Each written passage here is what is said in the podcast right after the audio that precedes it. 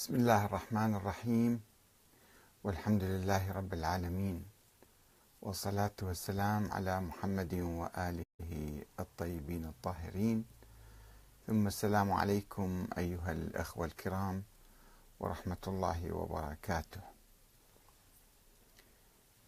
شيعي حائر يسأل المرجع السيد علي الميلاني 12 سؤالا حول الدليل القاطع على وجود الإمام المهدي محمد بن الحسن العسكري والمرجع الميلاني يهرب من الجواب.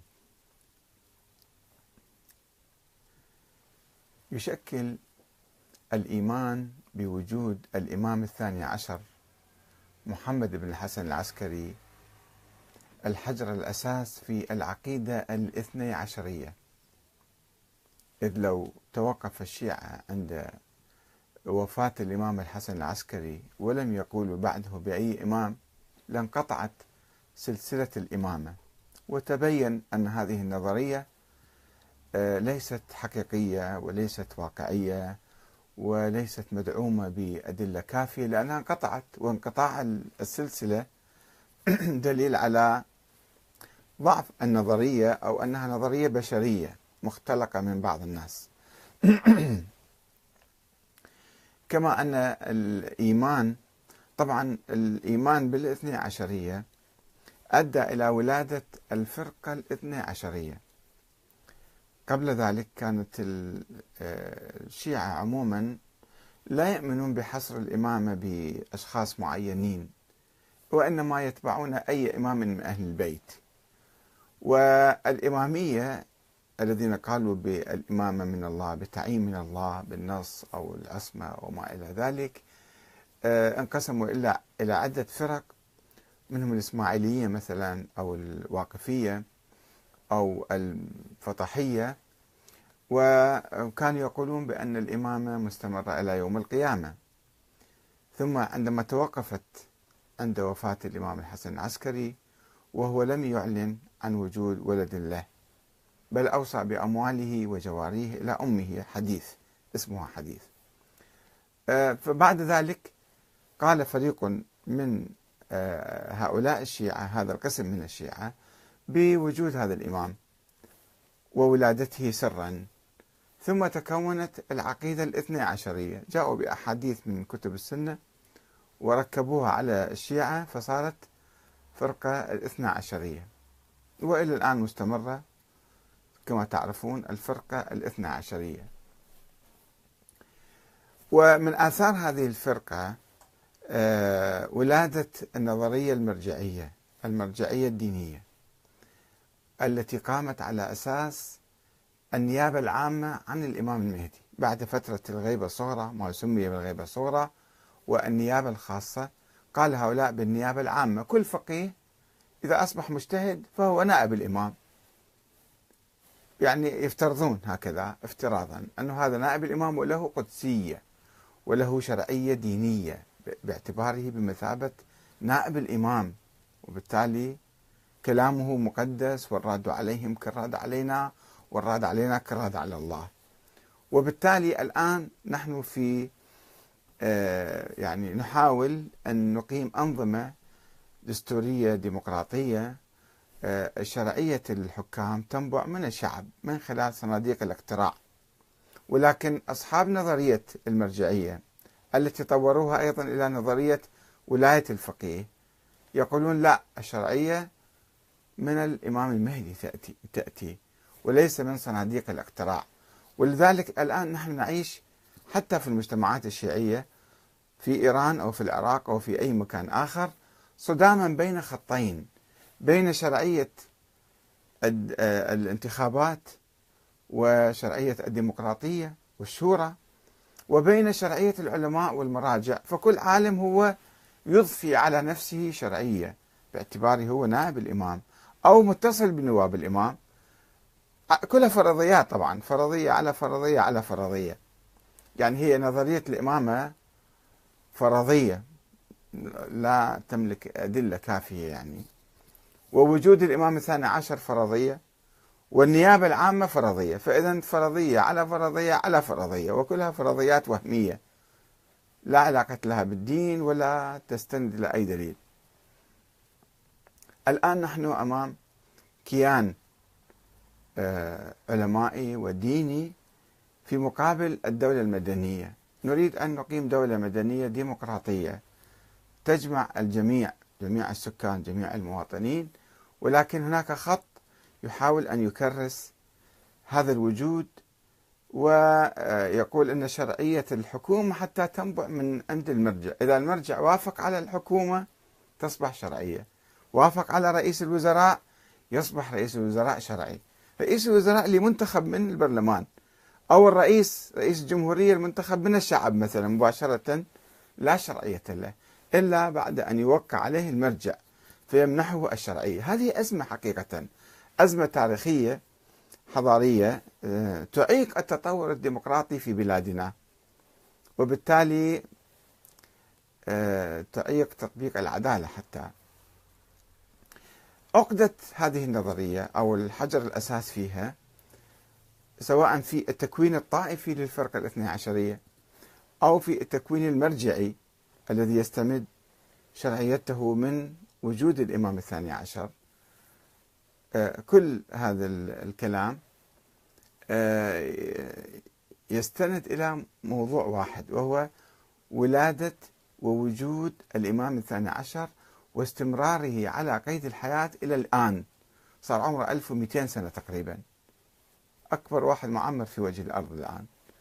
1200 سنة هذا الإمام موجود وسوف يعيش آلاف أو مئات أو ملايين السنين الله أعلم إلى أن يظهر هذه العقيدة آه، الاثنى عشرية. وبالتالي آه، هو موجود حاليا.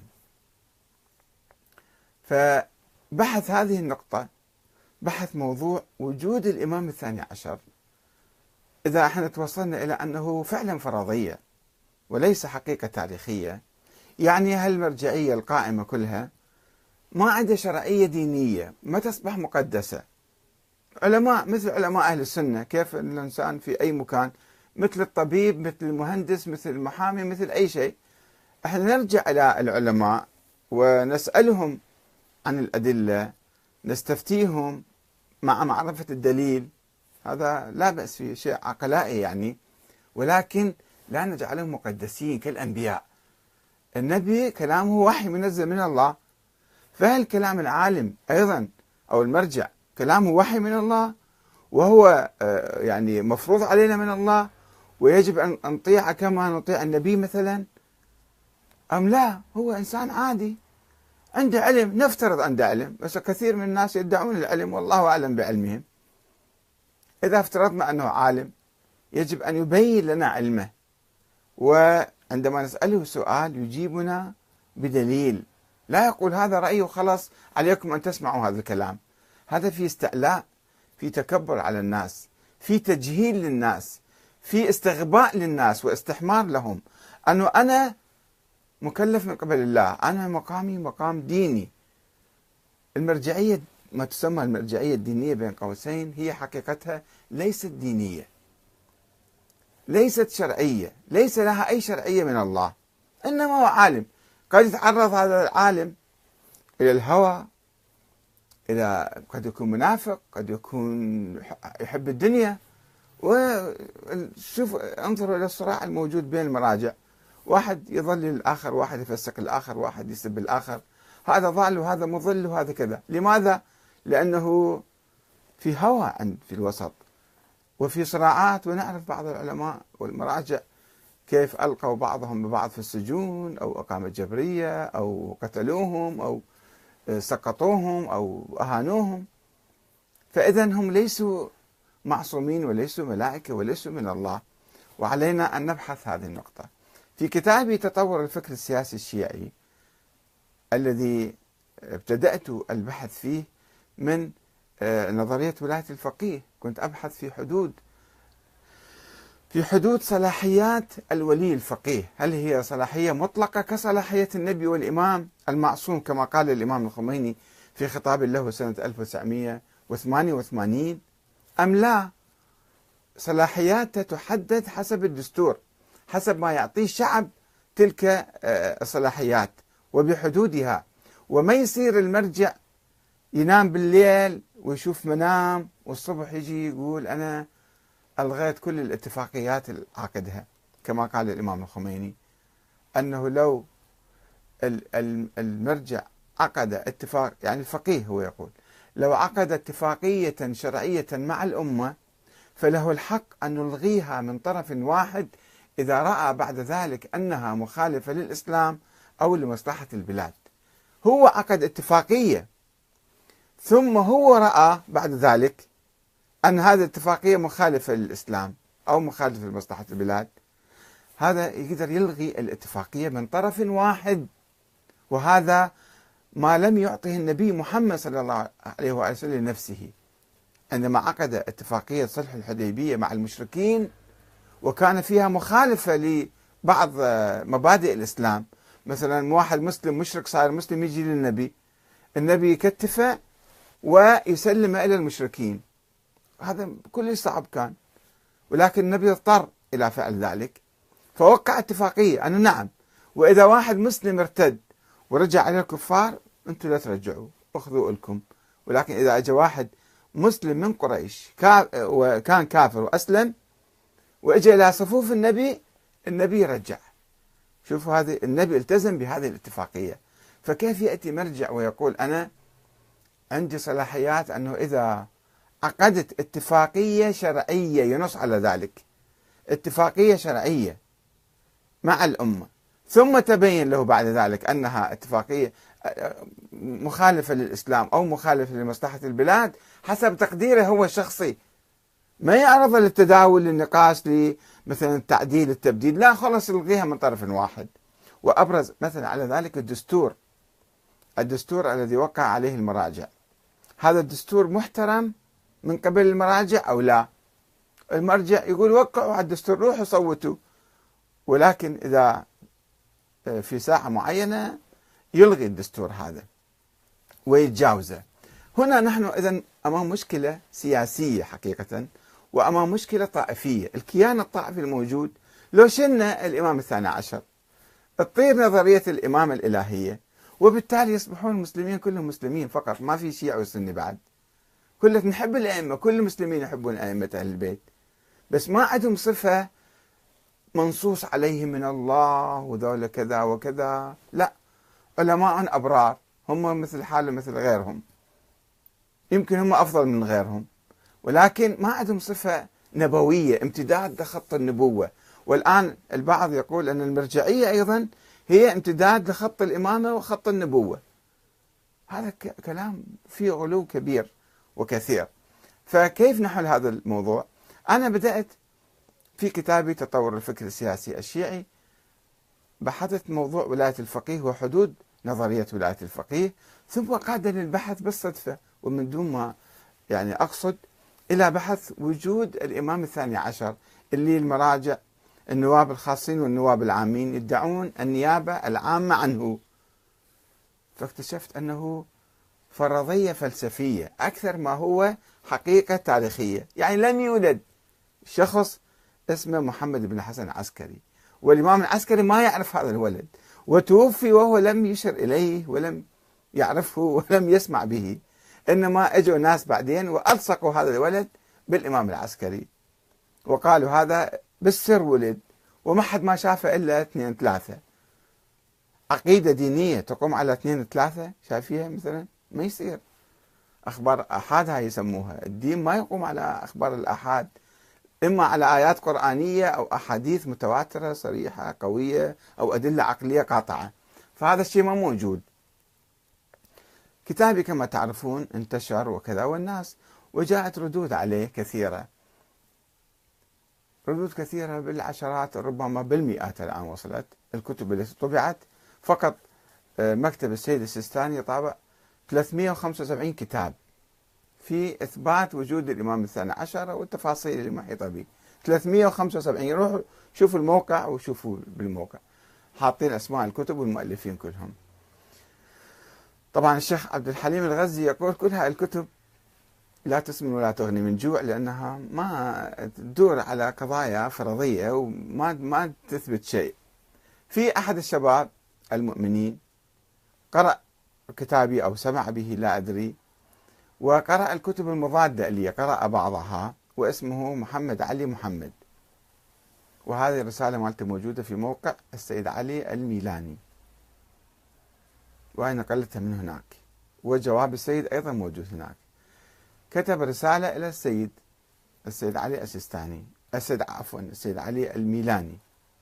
يقول عندي 12 سؤال آه، عن الدليل القطعي على وجود الإمام المهدي. أريد دليل قطعي مو كلام ظني وتأويلي وكذا وكذا. فوجه هاي الرسالة وانظر خل نستمع لهاي الرسالة واستمعوا إلى الجواب.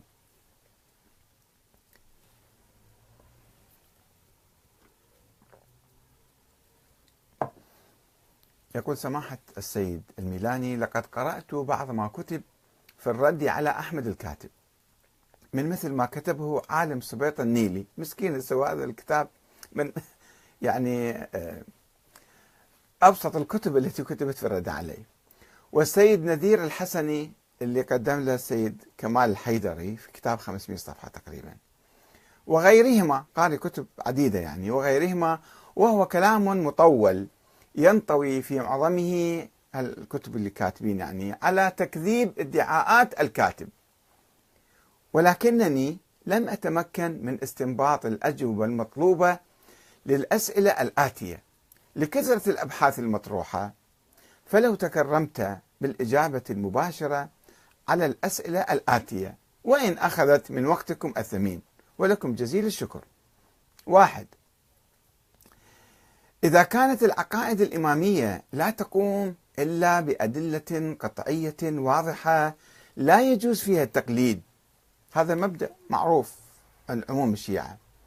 فما الدليل القطعي الواضح الذي يعتمده الشيعي العامي اليوم للإيمان بوجود المهدي المنتظر؟ دليل قطعي مو ظني.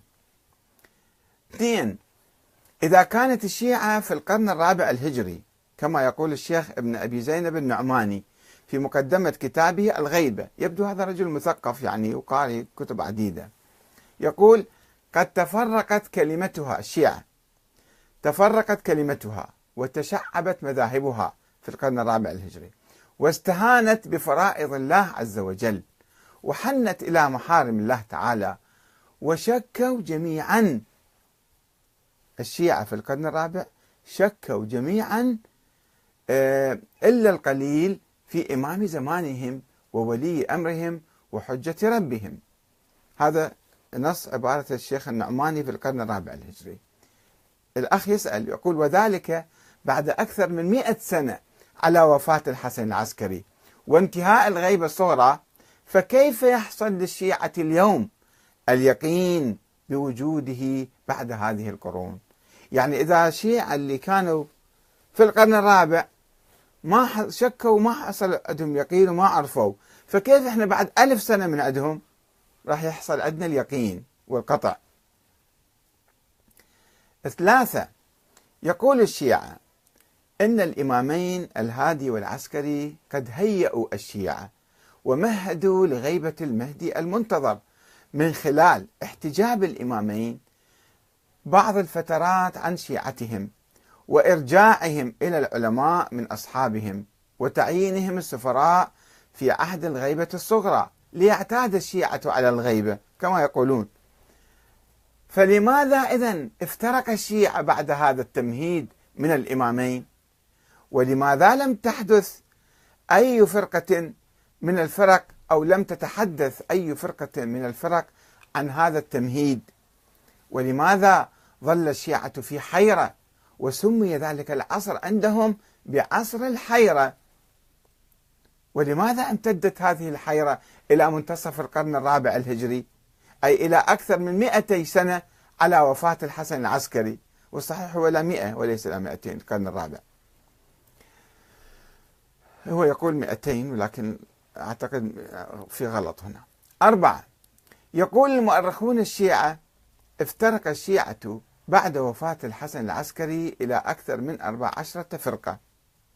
وذكروا أقوال كل فرقة ولكننا لم نجد في أي من هذه الأقوال أي ذكر لعقيدة الاثني عشر إماما أو النص على الأئمة بأسمائهم.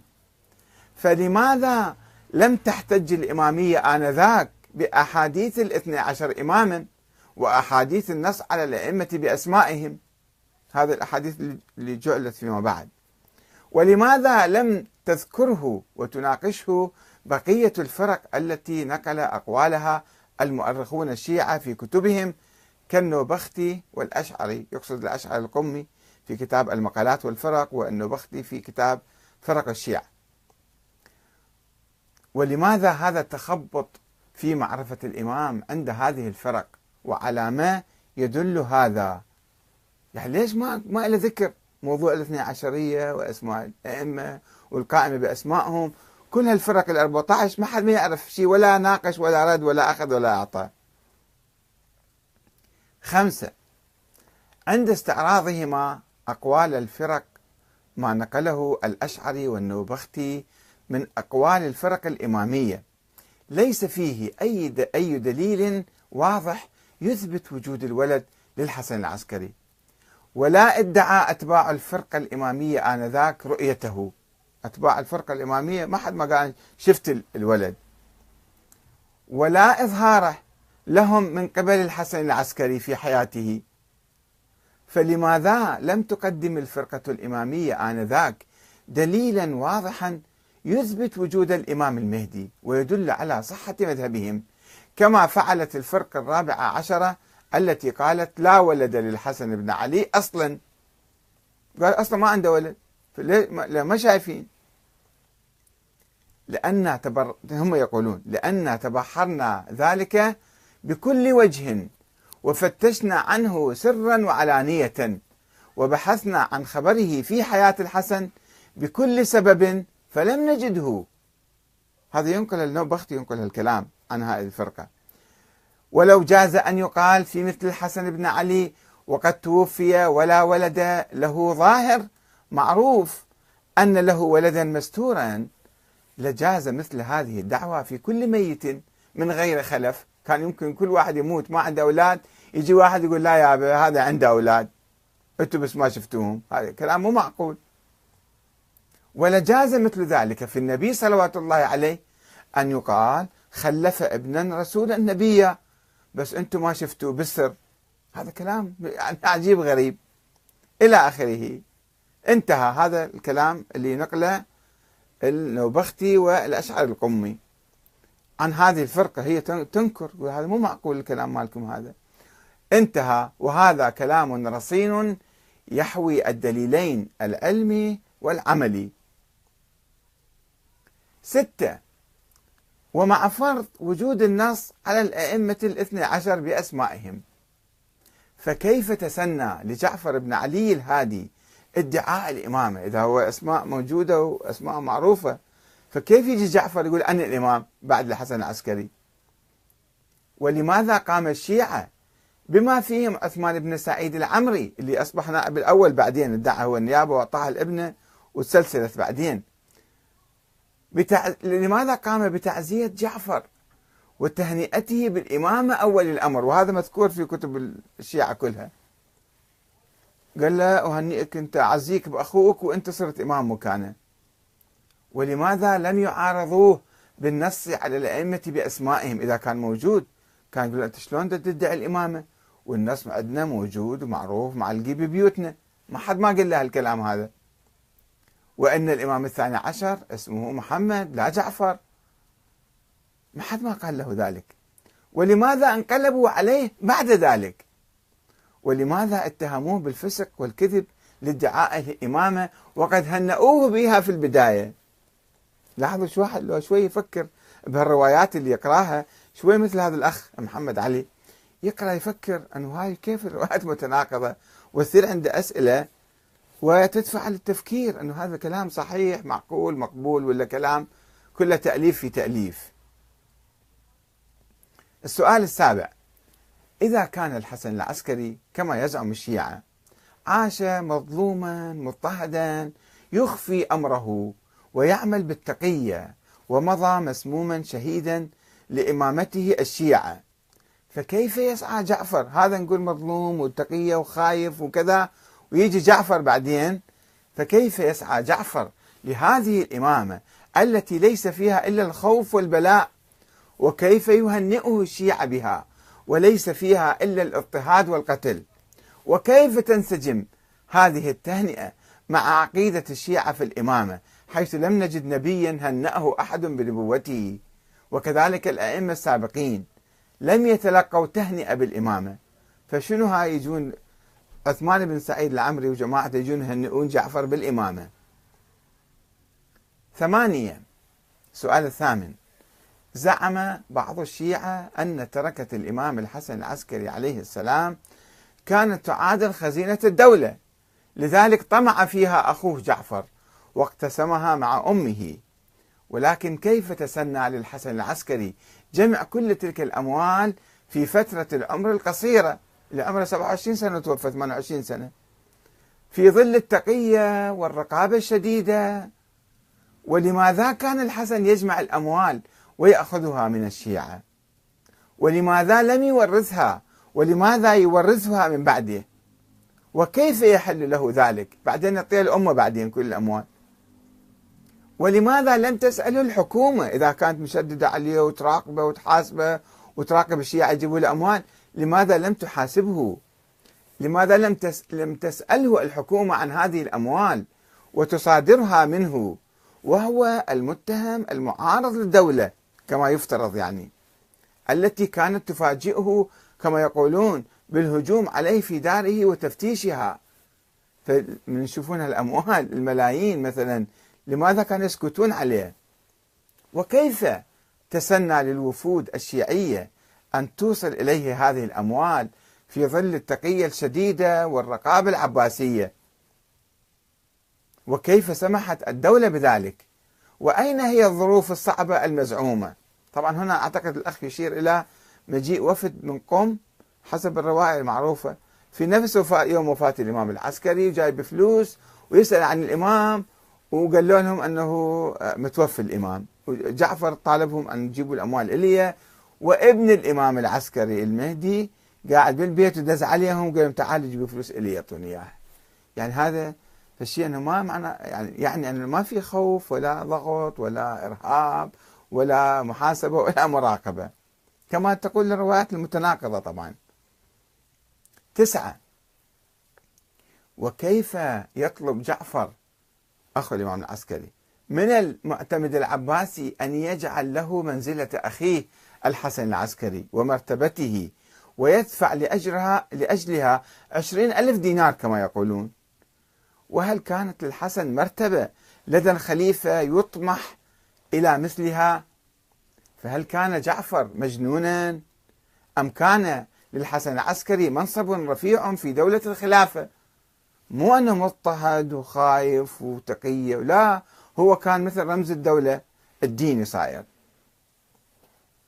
وهذا من الإمام الرضا بعدين الجواد الهادي العسكري. كلهم كانوا في كنف الخلافة العباسية ما كانوا في خلاف معها الحقيقة. عشرة لماذا ينكر جميع أهل البيت الموجودين آنذاك وجود الولد لفقيدهم الحسن؟ كلهم قال لا ما عنده ولد ما نعرف له ولد.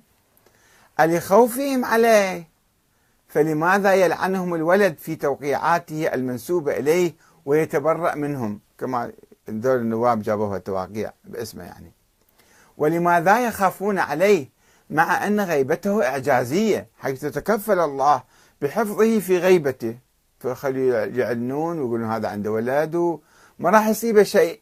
لا الله حافظه مثل ما مطول عمره 1200 سنة فالله يحفظه بإعجاز مثلا إذا كان الإعجاز له دخل في هذا الموضوع. فكان الواجب عليهم على أهل البيت يعني أقرباء الإمام أن يعترفوا بوجوده لإقامة الحجة على الناس أن هذا الإمام اللي الله معينه وعليكم أن تسمعوا له وتطيعوا وبعدين يغيب أو يختفي. وهذا ما صار. أحد عشر. في موضوع ولادة المهدي. لماذا يكذب الشيعة جعفرا وولده وأهل البيت الذين أنكروا وجوده. يقول لا أنتم كذابين قاعد تنفون. ويصدقون تجار الثمن والخل وسراق الأموال. كالحسين بن روح الذي سجن خمس سنين أيام المقتدر لسرقته مالا جزيلا من الحكومة. وما زال الشيعة ينافحون عن مذهب مذهبهم بقولهم أهل البيت أدرى بالذي فيه. فإذا كان أهل البيت أدرى بالذي فيه فهم كانوا يقولون الحسن العسكري ما عنده ولد. ليش إحنا بالقوة نلصق له ولد؟ فما الذي حصل في هذه القضية حتى كذبوا أهل البيت والظاهر يشهد بصدقهم والظاهر حجة كما تعرفون. وصدقوا خدامهم وقوامهم والظاهر يشهد بكذبهم.